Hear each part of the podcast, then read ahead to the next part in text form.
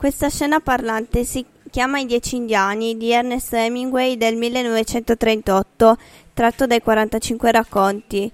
Questo brano racconta la storia di un ragazzo che si innamora di una ragazza indiana, ma i genitori, in particolare il padre, anziché preoccuparsi dei sentimenti di suo figlio, risulta molto spietato a seguire le sue idee di razzismo e cerca di togliergli dalla testa la ragazza con false storie. Eh, un tema molto evidente è il razzismo e quindi abbiamo deciso di mettere nella scena parlante una collina al centro della base in modo da creare una divisione tra i razzisti e gli indiani. E i razzisti eh, li abbiamo rappresentati con soldatini in fase di guerra per indicare il loro odio per chi è diverso. Questa divisione viene evidenziata da uno sfondo di cielo nero per rappresentare, eh, per rappresentare la sua ne- negatività. In alto, sulla punta di questa collina, abbiamo messo il ragazzo con la ragazza per indicare il distacco che c'era fra i suoi pensieri e quelli di suo padre.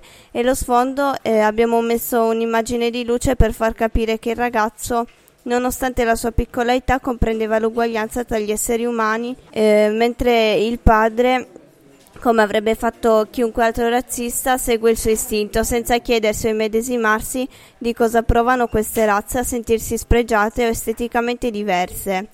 Questo deve insegnarci che ognuno di noi è diverso e unico, ma nelle cose che non si vedono siamo tutti uguali, perciò non facciamo prendere il sopravvento ai nostri pensieri negativi, ma iniziamo a considerare la diversità come una bellissima varietà del genere umano. Rifletteteci, non sarebbe poi così bello se fossimo tutti uguali.